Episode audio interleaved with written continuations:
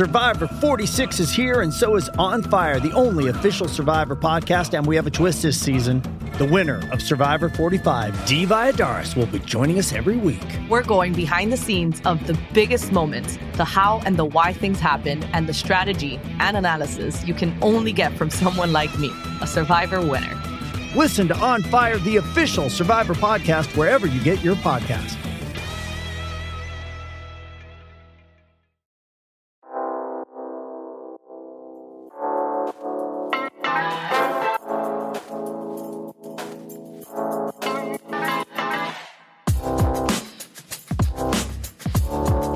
Hello, and welcome to How to Fail with Elizabeth Day, the podcast that celebrates the things that haven't gone right. This is a podcast about learning from our mistakes and understanding that why we fail ultimately makes us stronger. Because learning how to fail in life actually means learning how to succeed better. I'm your host, author and journalist Elizabeth Day, and every week I'll be asking a new interviewee what they've learned from failure. Big Zuu is an unlikely multi hyphenate. It's not many grime MC rappers who can also claim to be a double BAFTA winning TV cook. In fact, it's only one, and he's my guest today. Born Zuhair Hassan to a mother from Sierra Leone and a dad from Lebanon, he grew up on the Mozart estate in West London. He started cooking, he says, because he grew tired of his mother making him boil pasta for 15 minutes rather than the requisite three. Soon he was making meals for all his friends. As a teen, he joined the MTP Collective along with his cousin AJ Tracey and released his first EP, Big Who, in 2015. In between recording demos at his local youth centre and studying for a social work degree, Zuu started posting videos of his kitchen skills to social media. Soon they gained traction, and his fresh, utterly authentic and hilarious style caught the eye of Dave's commissioners. He now presents Big Zuu's Big Eats on the channel, along with best friends Tubsy and Hyder. The trio also have a weekly radio show on Kiss Fresh. On Big Eats, his former guests have included Jimmy Carr, Katherine Ryan, and Mel B. Alongside his burgeoning TV success, he released his fourth album, Navigate, in 2021. I never imagined being where I am now, he says. My school just told me I talk too much. Big Z, welcome to How to Fail. That was an incredible intro. Thank you so much. Oh, it's a pleasure. Did I get it right? I'm you, all... you, you got it very right. It was all on yes. point. It's all yes. sounding it's sounding journalistic. Thank you.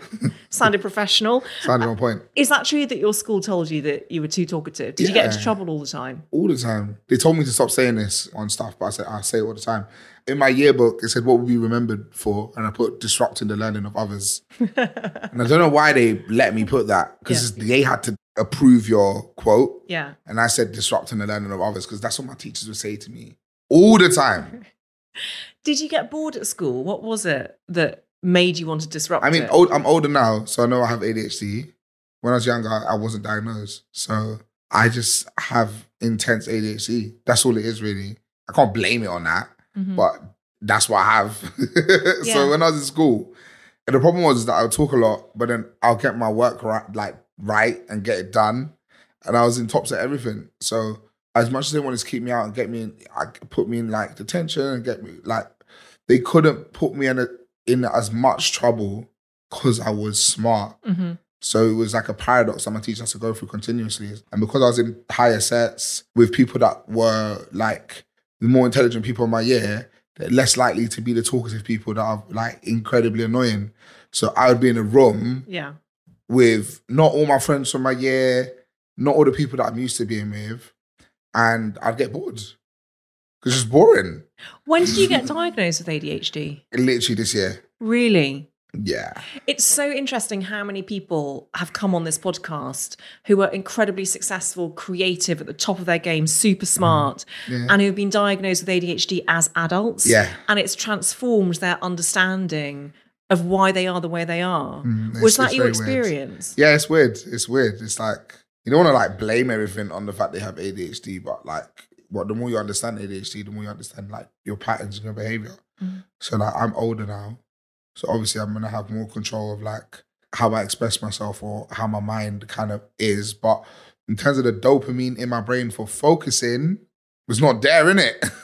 so all the times that I'm not focused, all the times that I like hyper focused with adrenaline, that's what you normally rely on if you have ADHD. Well, obviously it affects people differently, but that's how it affects me. Like I have intense adrenaline to help me focus. Like when I'm filming or when I'm doing music. That's why music was so fun for me performing live because I would zone in Mm. on what I was doing because my adrenaline would just be so high. And it'd be like that's the only time that I can really shut out everything and just for like I can have a million people in front of me, I don't care because I'm focused on my performance.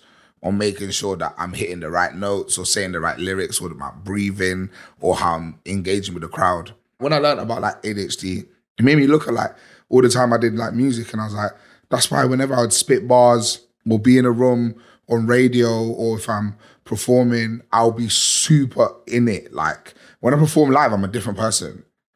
Like I'm very chilled. Like people probably don't think I'm chilled, but we think I'm super loud all the time. But this is how I speak. I'm very like relaxed. Yeah. But when I perform, I'm in the sky. I'm jumping all over the place. I'm not moving like a fat man. I'm moving like I'm the lightest man in the world. You're not a fat man. Do you think of yourself as a fat man? I'm definitely a fat man. I'm a big guy. I'm a big guy. I've always been a big you from when I was young. That's why I'm called Big Zuu. so who gave you that name? I, I just came up with it. I was like, I was thinking of a rap name. I was like, where can I go? Everyone calls me Zuu because no one can pronounce my name. Did I pronounce it? Yeah, you said it right. You said it right. I used to always be like, just call me Zuu. Just call me Zuu. Yeah. Just please just call me Zuu. And then when I was thinking of a rap name, I'm named after my dad. So I was like, I'll call myself Big Junior because it's an oxymoron. And I love like lyricalness. I thought I was so lyrical. So I put out a song and called it Big Junior. And someone was like to me, that's the deadest name in the world. I was like, that's true. So I was like, bro, you're called Zuu. Like, why don't you call yourself Zuu? So I was just gonna call myself Zuu. Then I was like, no, you know what? Let me call myself Big Zuu. I Googled Big Zuu and nothing came up. Like zero search results. And I was like, surely if I'm the only Big Zuu, then every time you search B I G Z U U, it's just me. Whereas I had friends who had names that were like different kind of things that if you search them, they wouldn't. Like AJ Tracey, you mentioned. I was about him. to say, yeah. He was called Looney okay. before because he's, he's a crazy guy. He was called Looney, but then he made his name AJ Tracey, which is like he liked AJ at the time, Armani jeans, and then he just thought a random unisex name like Tracy was cool. So he just called himself AJ Tracey because no one was called that. So it kind of influenced me, and I was like, well, I'll call myself Big Zuu. You know what I'm saying? Hmm. And like that's it. Big Zuu was born. Can I check where this cab is from? Yeah. So Big Zuu has to check with his mom because he's getting a suitcase delivered for her. Yes. Hello, mum. Um, wait. Let me come off the phone. Oh, go down now. He's gonna be there now. Yeah, he'll be there now. All right, bye. Nice and easy. My mom called me. We love you, Big Zuu's mom. I, I, I love She- her so I much. I mean, she sounds like such a legend. But before we get on to her, because I've got Yeah. loads of questions, what's it like winning two BAFTAs in one night? Oh God, that was it was very unexpected. I felt very blessed, and I felt it was a big moment, not just for me, but for a lot of people. And it really proved that what we're doing in terms of television, in terms of the change, in terms of people trying to like have more representation X, Y, Z is gonna have an impact eventually. Yeah. You know? And a lot of people feel like things are forced. There's probably people that think that I got the BAFTA just because of the skin color I am or the, the class that I come from. But I feel like what really happened was I, the second award is what what spun me because the first one was like we was nominated for that the year before for our first season of Big Eats. So we was already like really content for the fact that we was nominated two years in a row for a show that is our first ever TV program we've ever made. My two co-stars have never been on television in their life. They've never done any form of presenting. We was already happy. So if we if we won that one, we would have felt great. The second one was best entertainment performance. I'm against Alison Hammond, against like Michael McIntyre, just all these incredible people like Graham Norton, like Sean Lock, RIP, like just and Joe Lycett, like just people that are like known by the whole entire country, people who are like renowned in their jobs, people who've been doing it for many years, millions of followers online. To win it against them just really made me feel like, no, what I'm doing is right. Like mm. I because I put a lot of work in this year on telly. In the past few years, I've done so much little appearances where I've come up here and I've like whether it's a Sunday brunch or a soccer AM or Jonathan Ross or a Graham Norton. I've every and every time man's man's gone on these things. I'm always performing. Do you know what I mean? It's never Yeah. like I'm just coming out and I'm like, hi, I'm here to promote my book or my show, which is what I'm doing in a sense. But every time I come out, I'm performing, and I felt like when I won that award, it was like if you know what I've been doing, you would understand why I've won it. If you don't know what I was doing, you'd probably be super baffled and think, what the hell is going on? You That's know? so interesting though, because you come across so real and so yourself. Thank you. But I also relate to that idea of having to switch it on. You have to sort of switch an energy on. Yeah, of course. It's not like you're assuming a persona, you're still you, Mm-hmm. but you switch up the energy. Is that right? Yeah, definitely. I mean, when you're on live telly and you do telly, you only get one chance to come across well. Every time I work, I'm always working with incredible people who've been doing it for like I remember when I did stand up to cancer, I helped did the after show after the live broadcast. I came out to do a link to let them know that after the show finishes, I've got a show on where I'm talking to people backstage who are on the main show. And I was with Davina McCall, Maya Jama, Alan Carr, and I think Josh Widdicombe. And like, I was just looking around, I'm like, this is crazy. Mm. Like, I'm here for a crazy cause, live on telly with all these incredible people. Like, this is not what I ever thought I would ever be doing. Do you know what I mean? But when I do these things, people love it. People always be like, who's that random guy? Why does he talk like that? Why does he look like that? Why is he fitting in?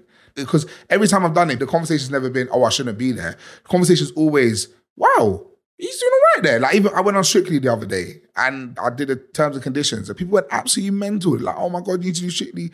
Because it's people aren't used to seeing people like myself in these places.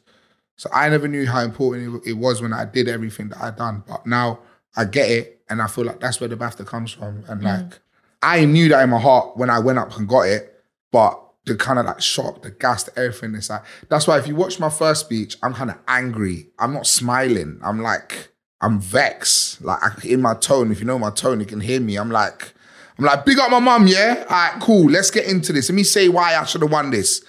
You know what I mean? I'm not like thankful or like, oh my, thank you guys. I'm not. I'm angry. Why am I angry? Because it was like I knew we deserved it, but I knew I had to tell people why we deserved it, and mm-hmm. I shouldn't even have to say why. Your second acceptance speech, I'm actually about to quote back Yeah, to you. that was I thought it was one. so powerful. You were talking about your mum. Yeah. She came to this country four months pregnant from Sierra Leone during the rebel war. Yeah. Hyder's family come from Kurdistan, which is not a recognized state. Uh-huh. Tubbsy's family are from Iraq and Iran. They were in a war when he was born. Man comes from humble beginnings. Mm-hmm. I thought that was so powerful Thank you. and really goes to the heart of everything that you've just said. Mm-hmm. Can I talk to you now about your mum? Yeah, of course. So, what's her name? Aisha. Aisha. But her, her, Her stage name? her- that's her. That's her. Like that's like a like her English name. Every African person has their English name. yeah. My mom's real name is Isa too. Okay. So Isa too. That's her. So she came over here four months pregnant. Yeah. Why? Tell me the story of Well, that. it's, it's it's a long story, but basically when the Sierra Leonean rebel war started, because mom was pregnant with me, she was with my dad, and it was a lot of politics. And the best thing for my mom to do was to leave Sierra Leone. That was the best thing for her to do. And she got a visa to come to England. But my dad, because my dad's Lebanese, he was affected by the war in a different way. The rebels weren't really trying to kill Lebanese people. They were trying to like work with them. So my dad being a white man in Africa at the time, which is what he'll be perceived as, but my dad is an African man. He was born in Sierra Leone. His family was born in Sierra Leone. But when the war started, the Lebanese people were affected in a different way to the Sierra Leoneans. Mm-hmm. So my mom's family, it was very tight for them. It was very sad for them. A lot was going on. Whereas for my dad's family, it was more they had to hide from what was going on, X, Y, Z. So for my mom, the overall situation was the best thing for her was to leave, but my dad had to stay. So when mom came, it was just her. She was pregnant with me, and she just had to kind of like get on with it, you know? Back home, a lot of stuff going on. The war kind of ended around like the early 2000s. So up until the time I was probably like seven, eight, the war wasn't done. My mom was like going through her family being in war, not being with my dad. Her, um, my dad and my mom probably split up by the time I was like two, three. So then by the time I was two, three, my mom stopped getting support from my dad and was like a single mother in the country. She didn't really know the language of properly. But she's a, she's a strong lady, you know, she made it work. How did she make it work? My mom was a chambermaid when, she first started. So she was like cleaning hotels that every single refugee foreign person does when they come to this country. The easiest job to get is to be a cleaner because they can make things off the record. It's normally cash in hand a lot of people when they come over, that's the first job they do. They either get into cleaning or if you're a man, you get into like construction, handiwork. So for my mom, she was cleaning stuff. She always had the gift of the gab, so she got she started doing the other things. My mom had a lot of jobs, done a lot of different things. So I think by the time my dad stopped supporting my mum, when I was like three, four, it was more just a relying on help from the government. You know what I'm Mm-hmm. saying? In terms of housing, in terms of benefits, X, Y, Z. And it was that that was what we, we lived off, you know. I got put into council housing. My mum had a private house when we was young. When I was like two, three, she had a house. She used to rent a room to a lady. And then when my dad stopped helping us, that's when like I could just remember my life completely changed. My mum, we lived in like a bed and breakfast for about two years, which was like uh, it was like a lot of a lot of different like refugees lived in this place. I talked about it bare times. A place called the Hotel. It was in Swiss Cottage, so it was one of the like old mansions that are on the road going up to Hampstead from Finchley Road. It was a converted mansion that had like little rooms which were just filled with families. Some rooms had like five people in one room. Me and my mom just shared a room. But then couple people like I know they had like four or five people in one room. And I was there for two years. Then we got temporary housing in Fernhead Road, which is where I probably like that's why I say I grew up. Because by the time I was like five, I was like five, six, I lived there till I was about 14. And how would you define your youth and that experience that you had growing up? How do you feel about it? What were you like? Um, it was tough. Like I knew it was tough. I knew what I was going through wasn't normal. I didn't have like we had no family here, so just me and my mum. When I went to that hotel, that's when I made a lot of friendships. A lot of the people that I've met there were my friends for a long time. Obviously, I rely a lot on like school friends and stuff. But then when you're growing up in a place like Harrow Road and you're in an area like that, everyone's going through the same shit. So it's mm. like I never felt sorry for myself. There was times I'd be like a little depressed boy, like wanting all the toys or wanting all the new games, like every kid does, or wanting all the new clothes. But like around me, no one else was more well off. Do you know what I mean? yeah. So for me, it was like, this is normal. We just got to get on with it and just have a lot of fun. That's why we laughed a lot. Me, and Tubbsy, Hyder, from when I first met them in, in secondary school when, when we was 11, all we do is laugh. Because I mm-hmm. feel like that was our way to like get away from our reality. You know? So your mum clearly has many skills. Mm-hmm. Is it fair to say that at that time cooking wasn't one of them? no, she could cook. Okay, so mum could cook. She just couldn't cook Western food. right. And growing up, going primary school, going secondary school, going to people's houses, you're eating all these like sugary, oily things. Like you want to eat oven chips with a bag of ketchup. You want turkey Twizzlers. You want pizza. You want Chinese for dinner. Yeah, you want Like, cream cheese. Yeah, Yeah. you want all the stuff. Like even just like when people used to get a kebab. Obviously, things have changed now. It's delivery. People probably don't. You are not used to how it was back in the day, where you could only get two types of a takeaway, either a Chinese or an Indian, or you have to go to the high street and get a kebab. That was it. That was your only choices. And growing up, not having a lot of money, my mum wouldn't do that. My mum would always cook back home food, okra soup, stew, all these kind of things that I did like. But by the time I'm like five, six, I've had it my whole life. Mm. Then I'm going to my friend's house having like all these lovely things. Like, what? What do you mean cake and custard after we have dinner? What? That's crazy. So by the time I was like eight, nine, I've started experimenting in the kitchen just to try like have different flavors. And then I remember reading a tortellini packet. My mom used to boil it like it was it's fresh pasta. My mum used to boil it like it was dry pasta. Mm-hmm. So she, I told her, Mom, you know, on a packet it says you should boil for two, three minutes. She's like, No, what are talking about? It's not going to be cooked. And this is around the time my mum was pregnant. So she was doing less cooking around the house. She was a bit more tired. So I just said, Cool, I'm going to do it and see how it goes. Boiled the tortellini for two minutes, heated up the sauce in the microwave, put some cheese on top, gave it to my mum. She was like, This is not cooked. I said, Mum, it's cooked. It's al dente, Just mum. it's al dente. Just try it. She tried it, and then she, I took the packet out of the bin and I showed it to her, and she said, "Okay, you keep cooking that one. That's fine." and then from there, just kept going. So she must be so proud of you now. Yeah, defo. She's it's it's been weird because obviously I did music first, and I dropped out of uni in my second year to pursue like being a musician. And when I dropped out of uni, my mom thought my life was going down the drain. But then, I mean, the more things kind of picked up before I even got into telly, the more like music picked up and the more things started happening, the more she just believed in me.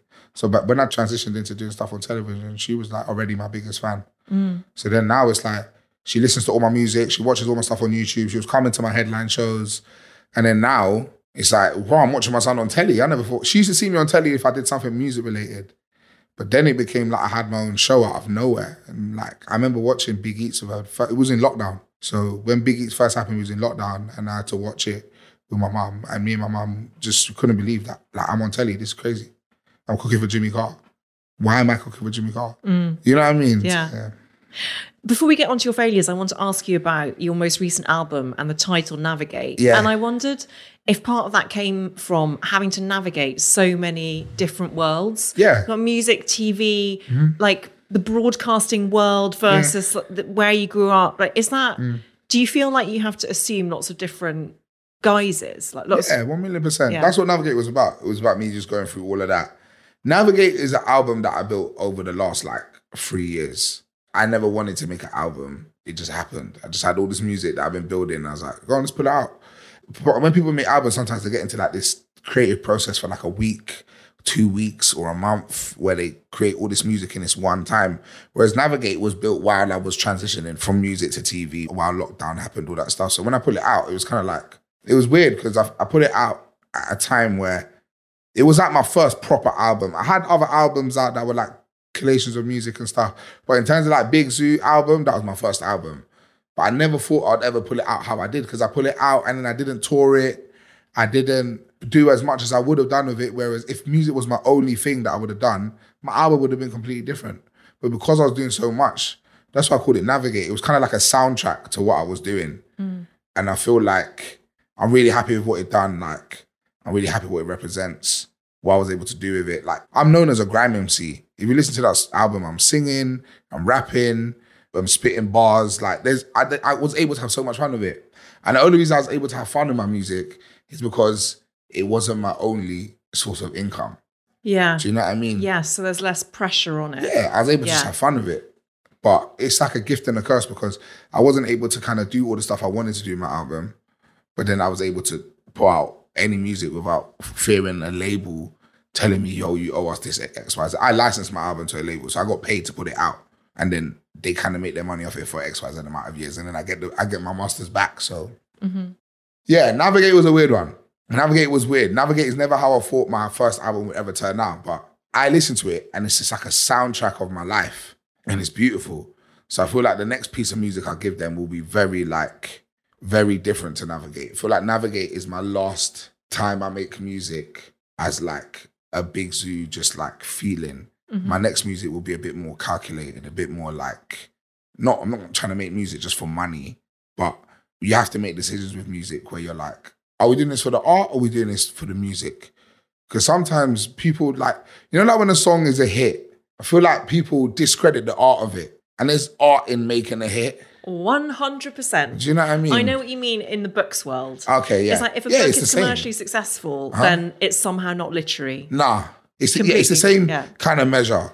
And I feel like I've done so much where I've put my heart into stuff. I've tried to be real. I've tried to flex my pen. I've tried to do everything I can do to push myself lyrically and what I'm promoting. And I've never just made a song to go, you know what, I love singing. Why don't I just do like a singing song? Or I love this, or why not I just do that? Everything I've done has had so much meaning. And I'm proud of that. And I feel like now I've done that. Now I can go do some other things with music, like Yeah. I, like do a little ballad.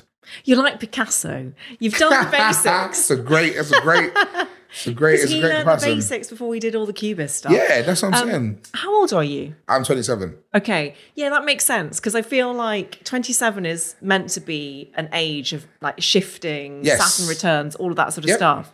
And it's like the first phase of your life. To me, it feels delightfully responsive and reactive to opportunities that have manifested Mm-hmm. themselves for you because of your talent.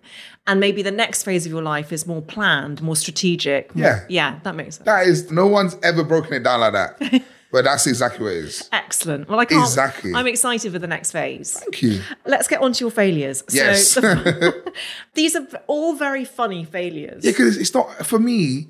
Thinking of fate, I I'm so positive. Yeah. If something goes wrong, I'm like, no, no, no, no, no. This, it was supposed to happen like that. I hate putting negative thoughts in the air. I Yes. hate it. When my friends do it, it pisses me off. I look at them like, stop feeling sorry for yourself. Don't get me wrong. I have my depressed moments where I sit in my house and I let things get to me.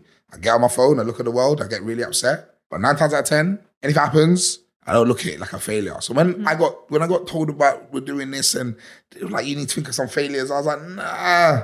But you know that's the whole premise of this podcast is that actually failure means you're learning. Of course. So actually, it's a way. The tagline is like "How to fail" actually means learning how to succeed better. I feel like sometimes so we're on the same page. I feel like sometimes like I suppress my failures and act like they wasn't ever a failure. I was always meant to be. Yeah, I'm so, like that too. So when I'm like, what was a failure? It's like, well, nothing was. Yeah. Do you know what I mean? Yeah. But then when I sit down and when you sit down and you have to get into it, it's kind of, it's like a dark space thinking of what your failures are. Well, I'm grateful for my failures because they've got me here. Yeah. Mm-hmm. So yeah. So I got divorced, and I'm so. I mean, thank goodness, quite Yeah. frankly. But at the time, it did feel like a failure, and also socially, there's a concept that it's a failure, even though it isn't. So I think it's anyway. I'm excited to hear about yours, Yeah. And I'm excited that you really, it clearly, like, really thought about it. Oh, one million percent. so we're not going to go to a dark space. Don't worry. No, no, no. It's not. It's, it's it's not dark. It's just sometimes it's like you have to put yourself in that mindset of when did when did I fail? When did I feel that failure? Yeah. Because sometimes you you you bury them in it. Yeah. You bury them with what you your form of what acceptance is. I feel like I accept all my failures. I probably don't, but I feel like I try to. Well, it's really interesting speaking about your mum. I mean, she had to accept stuff that was completely beyond her control. Oh, God, She yeah. Mm-hmm. had to leave her home, her family, her country because of something that was totally that wasn't her fault. Yeah, And she had to survive and get on with it. And Mm. I'm sure that that mindset has probably informed how you feel about. Oh, for sure. Because if that never happened, I would have never been here. Yeah. and I would have never done what I've done for my family, for my people. So it's like that war had to happen for her to have a better life. Yeah. But it's yeah, if the war never happened, I'd just be some young young Gene Sailor and living my best life. So yeah, it's it's, it's but yeah, like like you said, yeah, But your first failure is about you and the school football team. yes. Tell us about this. we love football. We loved it. Like football was everything to us. I've grown up. I grew up playing football every day, every weekend, mm-hmm. without fail. Yeah. Very lucky to have had a recreational ground in Maida Vale. It was opened by the government and the lottery, and it was when back in the day you could go to sports centers and you could play for free. Now everything's privatized. It's run by this everyday something or this fitness that or da da da da da, and you have to pay a membership. When I was young, you could be ten years old, you could go to a football cage and you could play football and you don't have to pay. That was what we used to do. We loved it. Like we'll play football so much that we'll have to bring change of clothes for when we'll play football at lunchtime when we go into lesson. That's how much we loved it. But for some reason, when we would play other schools, it just never clicked. Never. Mm-hmm. And I was our school goalkeeper. So I spent many, many hours standing on a random field in Regent's Park, freezing, mm-hmm. being destroyed mm. every week. Mm-hmm. Every other week, I would go home, I'd pull my hamstring, I'd pull my quad, I'd put my life into it, covered in mud. And we just never won. Never. Year seven, what's going on? Year eight, no. Year nine, no. Year 10, it just never. Ha- and what was funny is that other schools, because we play football in the area, would see them like on normal days when we're out of school and they'll know us. And I know a lot of people from my area that didn't go to my school. We play football with them normally and we'll beat them. Yeah. But for some reason, when we came together as a unit, it just never clicked. And I blame Mr. Reed, our coach. he lives in Kenya now and he's a great man. I still stay in contact with him. But I blame Mr. Reed. And then when we got to year 10, I got a mad injury. I dislocated my hip and cracked my hip bone. Ow. It wasn't good. It was because of football. Was it on the pitch that it yeah, happened? but it wasn't in a football game. It was when I was playing like on Saturday with some friends. So I said, I'll become manager. My first match we won. And I thought, yes, I'm here to, it's a revolutionary year. I'm going to be the one that does it. Then our next game, we lost like 8 0. And all the lads lost faith in me. And it was just, that was like, I was really young. I didn't know what I wanted, but I just, I didn't know what I wanted to do in life. But I was really good at getting people together and galvanizing people and kind of like leading people. That's what I do in my life now. Out of all my friends, out of all my people, they all know when it comes to stuff, I'm the one that says, yo, let's do this, or we should go here, or why don't we do, like, I'm, like if we're going to order food, I'll be like, let's order food. We should eat from here. Should I order it? oh my gosh, you're my dream. So when I did it, I thought, yeah, this is the moment. But then I failed. I lost. I mean, and I'll never quite understand why. But that was my first real understanding of like, you can have all the intention, you can have everything, but sometimes it just doesn't work. Yes. And did you apply that to other aspects of your life then? When you grew up, like, for instance, could you apply it to relationships? Like sometimes you can try your hardest and it's just Hmm. Oh, the yeah. vibe isn't there. One million percent. That's what happened with me and my ex. I was with my ex for a long time. We were with each other for six years, um, from when I was like eighteen, on and off. Like things happened, but when we come towards the end of our relationship, she was complaining about me not seeing her enough. So I was like, cool. I'm gonna make an effort to see you all the time, and I did it, and then it wasn't good enough. So I was like to her, mm-hmm. maybe this is isn't working. And then when we broke up, we was both really happy because we were like, yeah, it wasn't working. So sometimes it's like you have to understand when like when your where your energy is needed. And I feel like what what happened when I was we was young is that our energy was in the wrong places. We loved football so much. We loved how we played. We loved everything, but we never channeled it into the right things that we needed to work on. Instead of spending time in our training or spending time, all we wanted to do is play. So all we do is just play against each other all day. But how are you going to grow as a team if you don't practice drills or know each other's best foots forward? All you want to do is be competitive. And and I feel like sometimes that's how it is with relationships. Sometimes as men, like we get into this state where we're like, everything I'm doing is right. No, everything I'm doing is correct. I'm so right in everything I do. But it's like, no, sometimes if you don't have a conversation, listen to your partner, sometimes you might be doing everything you think that is right, but it's all the wrong things. Mm. And it's not because what you're doing is negative, because I feel like sometimes that's what we do. We go, well, if what I was doing was positive, but it's not making you happy, then I can never make you happy. Yes. And that's wrong. That's obviously you have to have a conversation. And we never had that convo with our school football team. Okay. That's I think that's the best way for me to loop it back.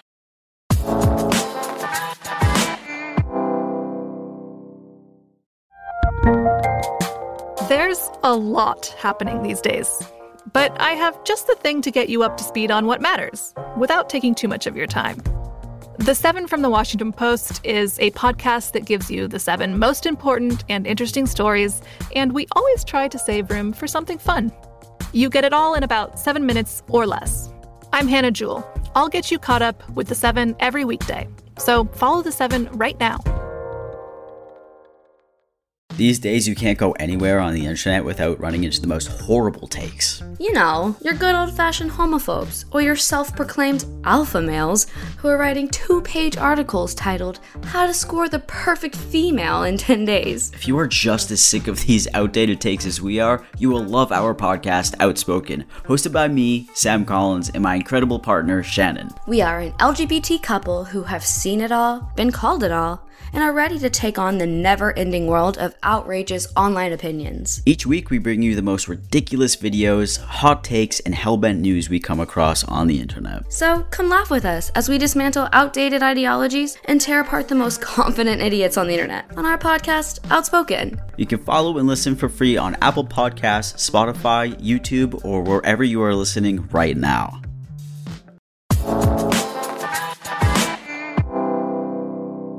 And then when you left school, was that the end of the football team? Yeah, yeah, yeah, Yeah. We still played football as lads. Yeah. I still kept it going. So out of my friendship group, like I said, I would plan football every week. Yo, let's go. Man there. Me and my friend Hyder that does big eats as well. Yeah. He was like my second coach. We me, I would be like head and he's like the assistant. And we'll rally up the troops and we'll play. Every Thursday we used to play. We used to play every Sunday. Who's on it? And then now we're a bit older, we've kind of slowed down. But Sunday, our first session is back in. So So I once interviewed Malcolm Gladwell for this podcast, Okay. and he talked about his failure at running competitively Yeah. because he used to be a super gifted runner at school, Mm-hmm. And then at one point he realized he was never going to make it, and he just gave up. Mm. And then in his middle age, he started jogging again, Yeah. but he was only ever mediocre. Yeah. And he said, "But my challenge was to find joy." In the mediocrity, to find Yeah. joy in just doing the thing that you enjoy rather than doing it competitively to a certain level. 100%. And I'm sure you're brilliant at football.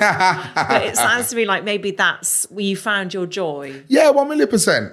I like one thing about me is I'm not the best baller in the world, but I got a good left foot, and I've always had a good left foot. So, and I got good footballing brain. And where football's taken me is crazy. Like I've done soccer aid. I got to play in a sold out Etihad in front of thousands of people.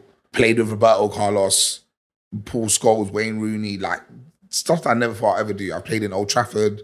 I played at Anfield.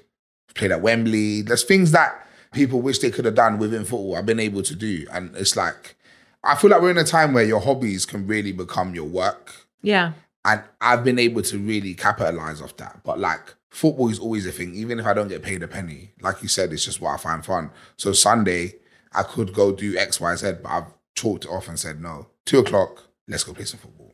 You know? Uh, just because it's coming up, because we were talking about relationships, and I realised that we've spoken a lot about your mum. Yeah. Can I ask you about your dad? Yeah, yeah, of course. So, what's your relationship with your dad like? It's a bit weird. When I was younger, obviously he wasn't in my life, so I didn't really talk to him a lot.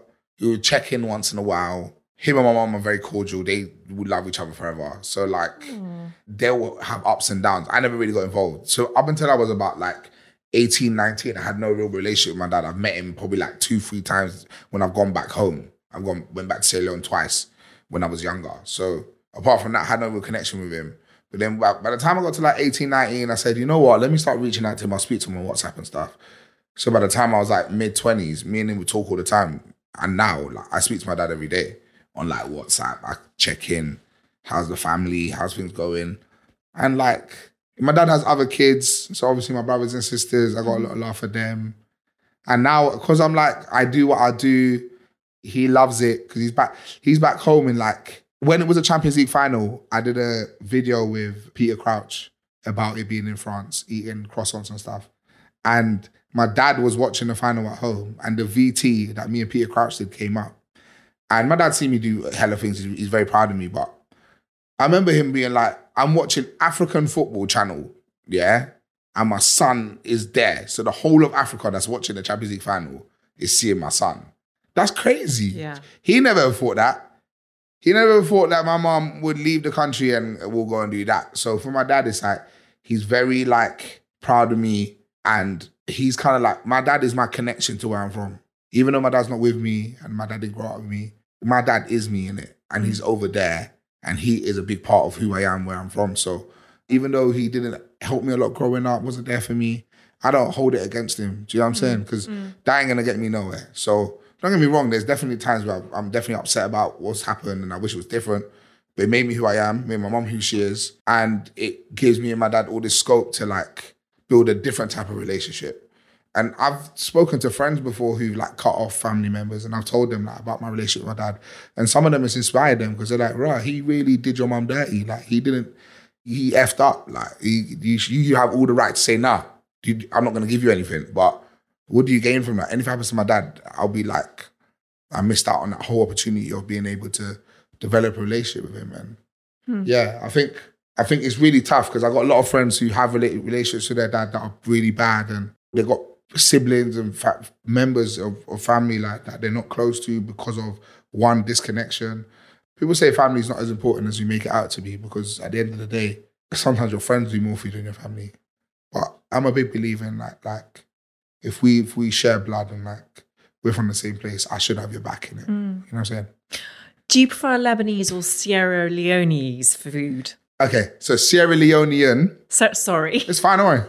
Sierra Leonean food is definitely my favorite, but Lebanese food is more everyday in it. I yeah, I mean I love a Lebanese, like an aubergine stew. Oh yeah, Oh. They're, they're, Le- great food. Okay, thank you so much for that. Your second failure is to do with your song Manual. Yes, Tell Manual. Yeah. Well, so I wrote this song. It's called Manual. It was on my first EP that I put out electronically. So I had my first EP, which was Big Who, which I put out on like SoundCloud and stuff. My first EP up on iTunes was a thing called Big Zuu EP. So I'm not very creative with the names. I went from Big Who to Big Zuu. Um, so now the we just have Big Pooh, the no, next it's, Big not- it's the final one. Put out Big Zuu, and when I was putting it out, I wrote this song called Manual. And the chorus is very simple. Is it goes manual, control this thing like manual. I'm in a top gear, that's manual. Then my beginner got a draw for the manual, yeah. So I just said different things of what a manual is. Literally, I thought it was so lyrical, and I never knew what this song was gonna do. So when I wrote it, I said I need a singer. I want someone to sing that. I can sing, but like the high is a bit high. I would rather have someone who's got a cleaner voice sing it. So I hit up Donae'o, who's a legend. He made a song called Party Hard, which is like one of the greatest funky house songs of all time. Donae'o's massive. He's been doing it for years. But me and him was cool. Like I met him a couple of times. He saw what I was doing in music. He showed me love. So I said, yo, Donae'o, we saying? I got this song called Manual. Can I get a chorus? Showed it to him, and he was like, ah, he's like, brother, you're just not there right now. You're not. It was 2017. He's like, you're just not big enough right now. I was like, are you sure? like in my mind, I was like, I've got to be cool because I don't want to seem sour. But like in my mind, I was like, bro, like what me and my friends are doing right now is legendary. Like mm.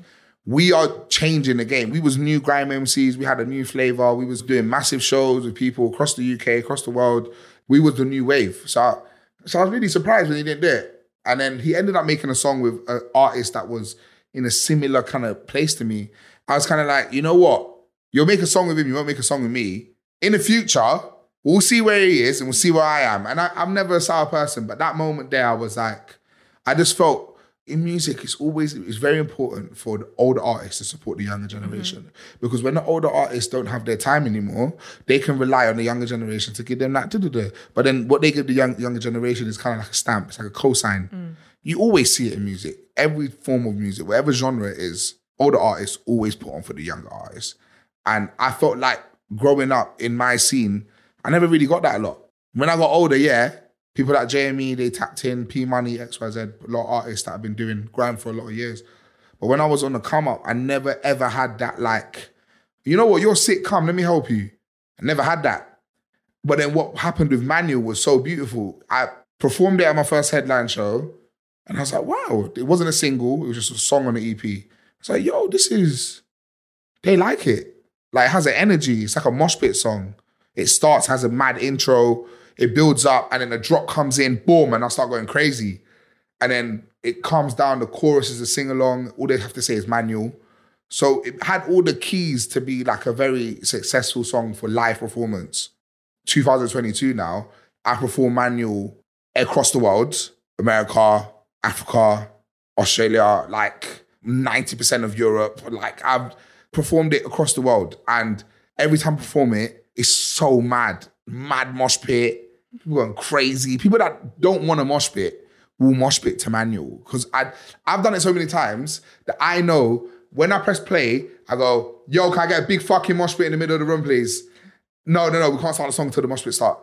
So once the mosh pit goes, then the song starts. People have never heard this song before, and they'll mosh pit to it. And it's beautiful because I'm like, I own all the credit. Mm. No Donae'o. Have you spoken to him since? no. Okay. I ain't spoken to Nate. I ain't seen him in a long time. I wish him the best. Yeah. But I'm so happy he hasn't got that song. Because then he would have got all the clout. And when the chorus came in, I would have to say, big up Donae'o. Instead, big up me. What did that teach you about rejection? First, it was like, you won't make a song of me, but you make a song of them. I was like, it made me go on my own more. Yeah. I made me focus on my choruses more as well.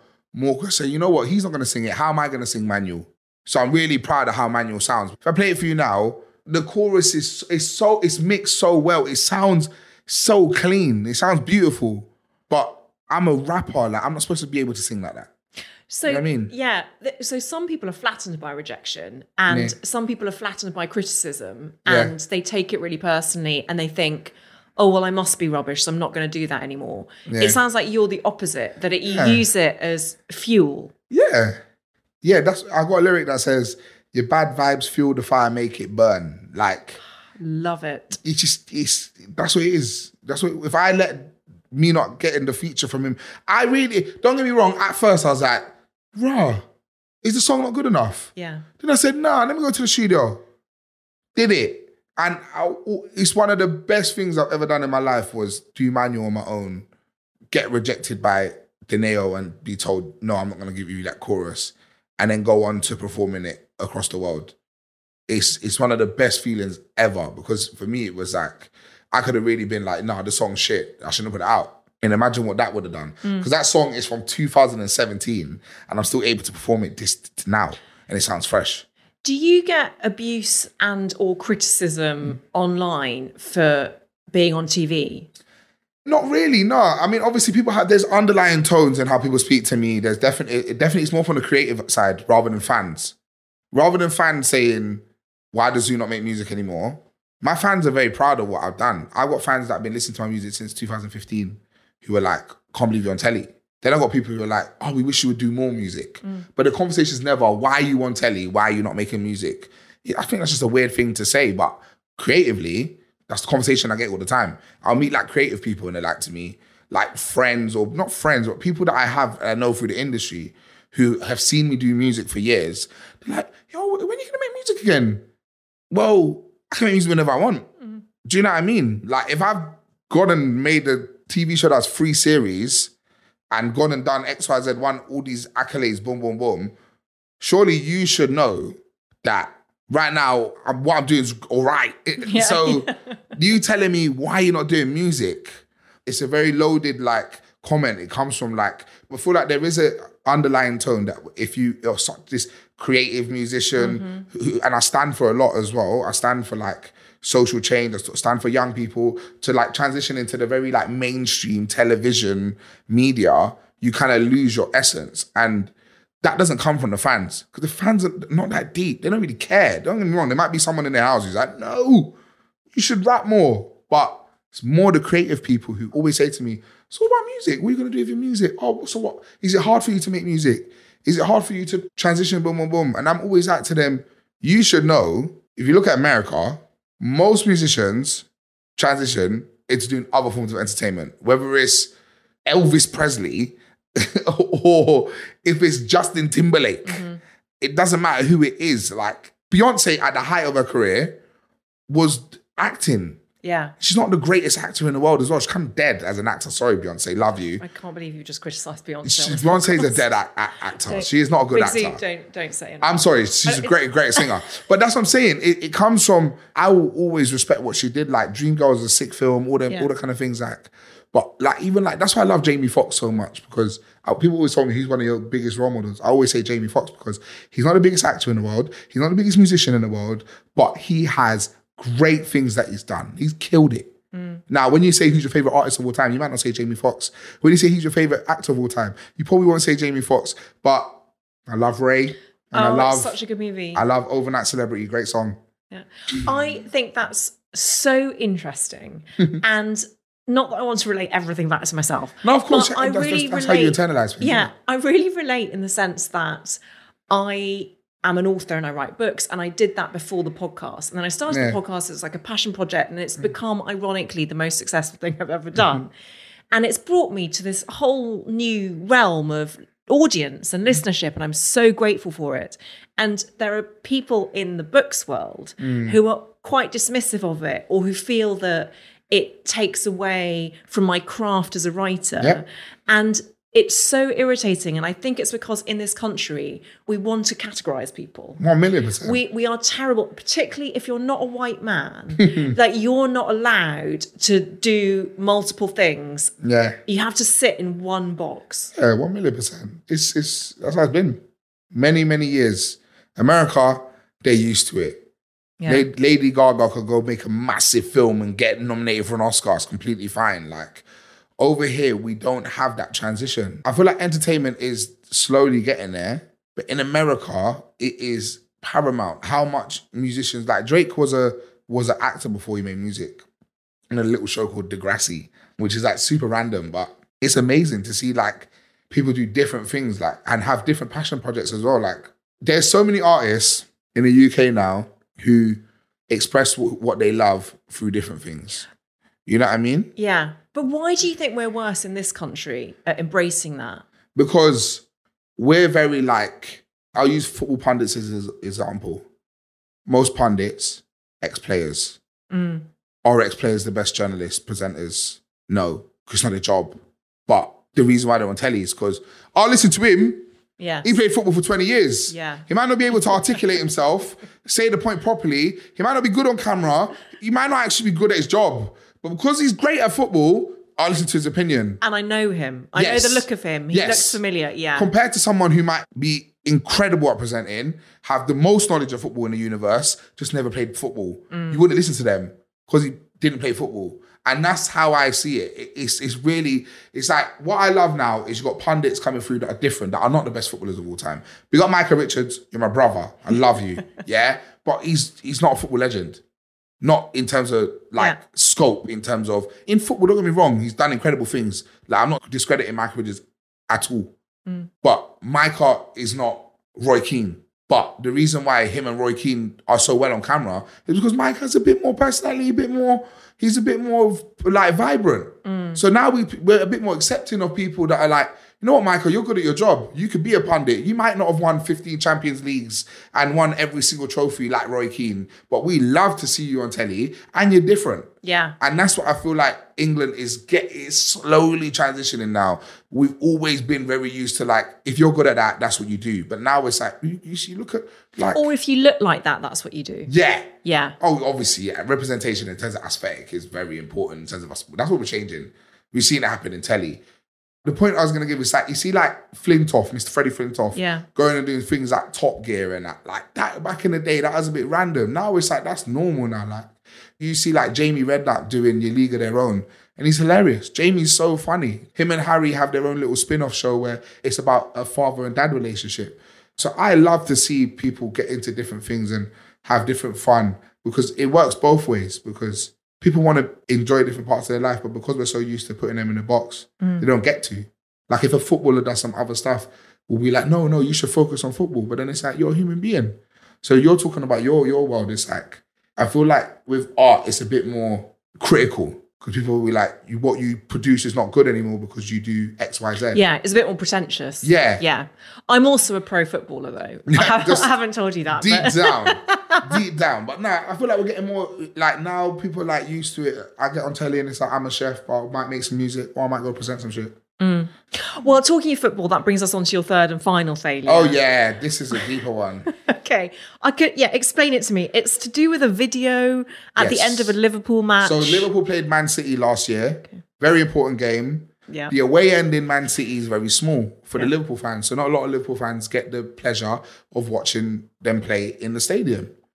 I got a ticket from Nike because one of my friends work, works at Nike. Got my ticket, went to the game. I put up a video. It was two two. At the end of the game, we was huddled into our away end. We couldn't leave because they had to mm. wait for the the home end to leave. I did a video. Part of, I said, "Yo, man's here, Liverpool. Man's with the Liverpool man. Then real Liverpool gang shit." I said gang shit because that slang means like my people, mm-hmm. our gang. But they thought people thought I meant gang shit as in shoot you with a gun and sell you some narcotics gang shit. so when I put out the video, do you mean you put it out on Instagram? I put I put it on Twitter. Okay. And what happened was is that a couple of narratives were created. The first one was how comes I get a ticket when mm-hmm. die-hard Liverpool fans who've been going all season can't get a ticket? Why am I saying gang shit? Because we're not a gang. Mm. Please leave your little black people gang stuff in London. We're from Liverpool. We don't represent that, which is what I was being told. And the other thing was a lot of people can't get tickets at XYZ. There's a thing called touts. They'll get a ticket that's worth 70 quid and say, well, if you want to go to that Liverpool Man City game, you've got to pay a grand. So people are saying these celebrities get money and then they raise the ticket price. So I'm getting all these things online. I'm like, I was like, what, the, bro? I just went to a Liverpool game. Like, why are you not going crazy? Started going, Faza retweets, people saying disgusting things about me, saying this, this a, a lot of people attacking my character because they're upset at these three things that I've explained. How did I combat it? I've come out and said, listen, you don't need to cuss my character, but if you're gonna talk about me because of my race and give me these racial connotations like saying gang shit needs to stay in London, these southerners with their little with their little, all this all this stupid north south bullshit, which made no sense to me. I basically said, if you're upset that I'm in the, watching a Liverpool game because I'm a young black man from South London, you're a fool. I mm. basically just called them all out. Your players are from Africa. Your board is from America. The club is not Liverpool. Liverpool is international. If Liverpool was only to be represented by Liverpool, then all the players should be from Liverpool. Salah shouldn't play there because from Egypt. Mane shouldn't play there because from Senegal. Firmino shouldn't be there because from Brazil. And that was that was what my main anger was. It got a bit worse now. I've gone to another game. People complaining, why did I get tickets? I thought, you know what? I'm going to give away some tickets for free. So FA Cup semi final, I've done a tweet. I said, I'm giving away two tickets for the Liverpool game for the FA Cup semi final. The only condition is you can't be from Liverpool and you can't have gone to a game before. They went absolutely crazy. oh, because you said you can't be from Liverpool. I said, you can't be from Liverpool and you can't go to a game. So you've ne- it has to Yeah. be your first game Yeah. and it destroyed them. Meant they went absolutely mental. They're like, "Look what you're doing. You're ruining it more." Because I, it kind of already started. So I was like, you know what? Let me double down on this. which people aren't happy that I did, but I did it on purpose because my thing is football is not supposed to be a thing where a lot, well, I was getting a lot of tweets. These were the main tweets that I was getting. I've been going to Liverpool games since I was XYZ. It's not fair that you get to go to this game. It's not fair that you get to go to Liverpool City. It's not fair that you go to get to go to the FA Cup final. I said, well, it's not fair that people never get to experience that mm. because you lot buy all the tickets and you don't want to welcome anyone new into your atmosphere. So what I'm going to do is counteract it and give away my two tickets to someone that's never been to a game before. When I did it, sent him into meltdown, disarray. I said, you know what? I'm going to do it again. FA Cup final comes around. I tweet. I said, retweet this tweet if you want to win a ticket to the Liverpool final. Don't get me wrong. I'm definitely getting PR from it. It's boosting my name. It's da da da. I'm not doing it because of that. I'm doing it because I'm pissed off at people being racist to me online Yes. And I want to counteract them by pissing them off a bit more. It's not the best way to react to things, but sometimes you have no way to react. Gave a ticket to a kid that was that was disabled. He got a lot of retweets. A lot of people said you should give it to him. If you're gonna do all this shit, even fans that were against me were like, might as well give it to him. Gave him the ticket, and someone tweeted saying, "Isn't it funny that the person that wins the ticket is brown and Muslim?"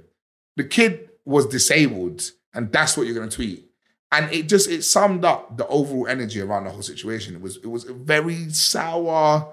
It was one of the worst experiences I had. It made me fall out of love with football a lot. But what basically the overall conversation was is that I come from a single parent background. The first time I ever went to a Liverpool game was I was 22. It's because I could afford it. So unfortunately, not all of us have a dad that are gonna pay for us to go to a Liverpool game when we're young. Mm-hmm. And a lot of people are like, why do you support Liverpool? Unfortunately, I didn't choose the team I support when I was young. My dad supported Liverpool because when he was in Africa, they were the first coloured team with a red. They were red and they liked red mm. and they won a lot. So I was breaking down a lot of conversation, and it basically led to the inclusion and diversity head of Liverpool reaching out to me saying, "We've seen your tweets. We've seen what's going on. How do we counteract this?" I told him what was going on. I told him what I was receiving. He said, Can we please get tweets of people being racist to you? I said, No. I'm not going to screen munch them and send them to you. Use your brain. Go look at what's going on. Develop conversation. Now I'm working with the club on getting more tickets for people from normal backgrounds that have no access to football clubs.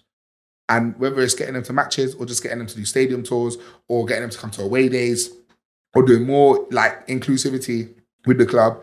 That's what I'm working on now. So from all of the backlash, Yes.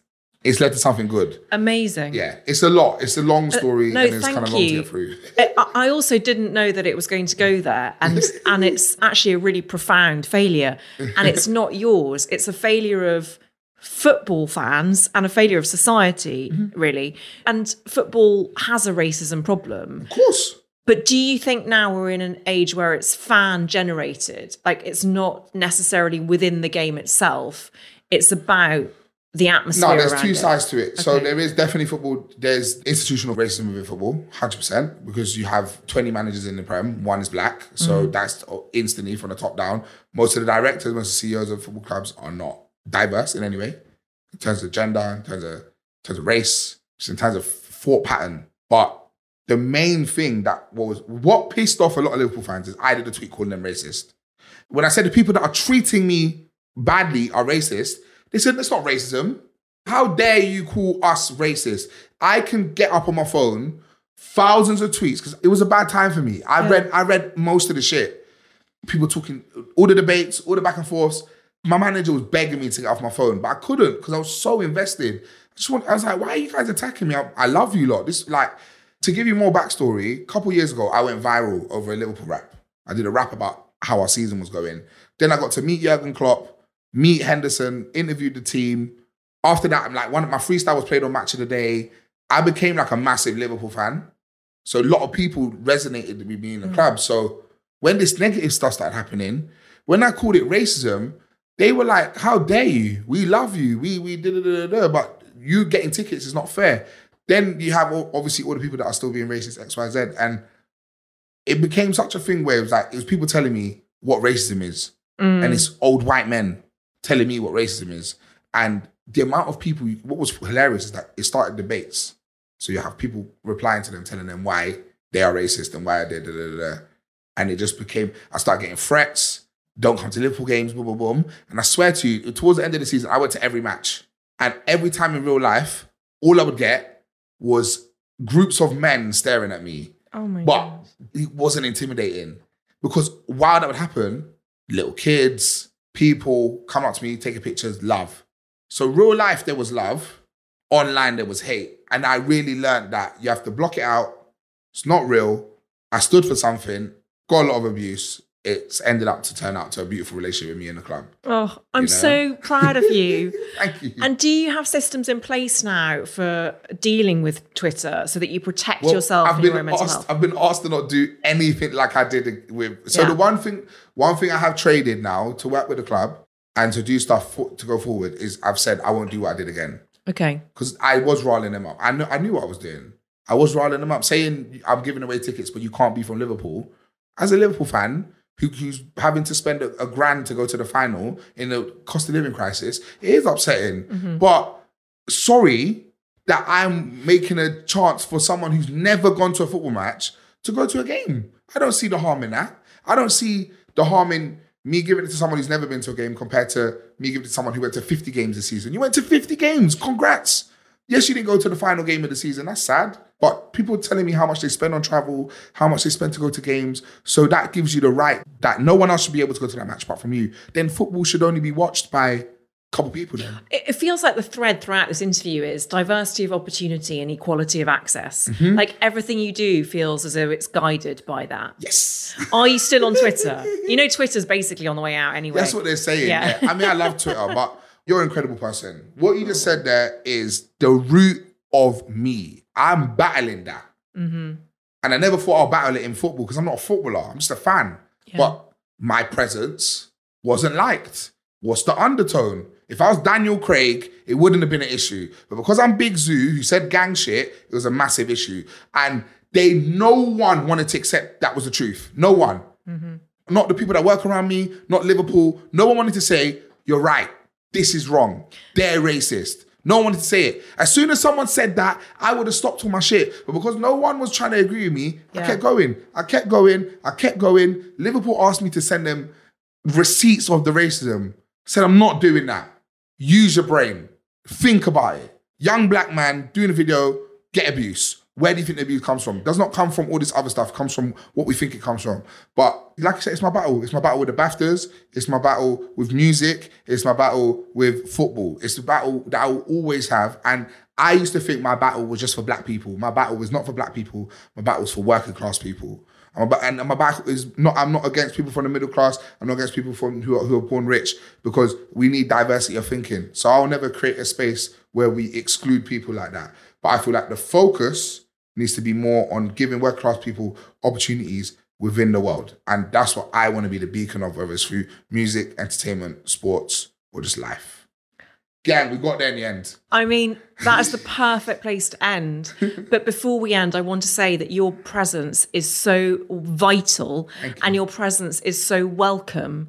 And I'm so grateful to your presence and your passion today because your story is big and successful, but your story, Big Zuu, is bigger than Big Zuu. and I appreciate you for taking that on because I know it's a responsibility.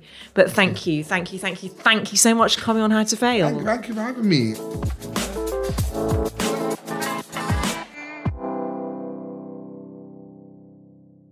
If you enjoyed this episode of How to Fail with Elizabeth Day, I would so appreciate it if you could rate, review, and subscribe.